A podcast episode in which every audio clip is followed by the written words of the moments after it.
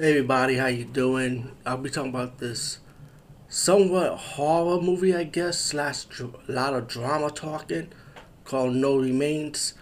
This movie's supposed to be passed up as a slasher, I mean, from the description, but it doesn't. It's about these group of these adults going to the woods to interview this guy about this missing person situation, like a person that died, and they're talking to this old man trying to find out what's going on.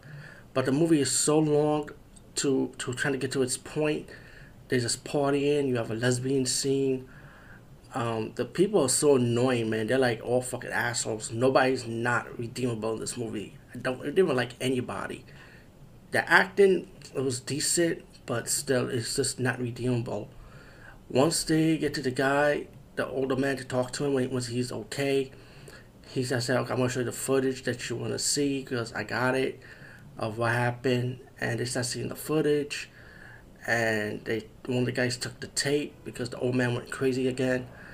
And once they saw the tape, they start seeing them like dying, like themselves dying on the VHS tape. And I seen a movie like this,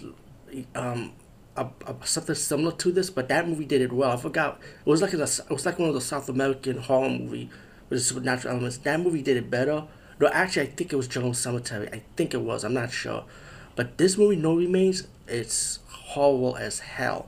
And once they start going crazy and find out what they saw on the VHS tape, it's like now they come across like they seeing things, they eating themselves. I mean, it's stupid. Like, it just gets dumb. And then you get to the ending, which is like pretty much rehashing itself in a way. Like, let's just say it repeats itself. One Remains is not a good movie. I'm warning you people. Usually I'm the type of guy to say, go see the movie and judge for yourself. Nah, I'm going to let you guys know right now, don't see this movie. And I did went to do reviews after watching this.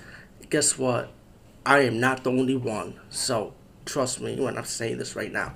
Stay away from this movie. If I'm going to do a top 5 list of worst horror movies to stay away from, I'm going to add this one in. I might do a top 10.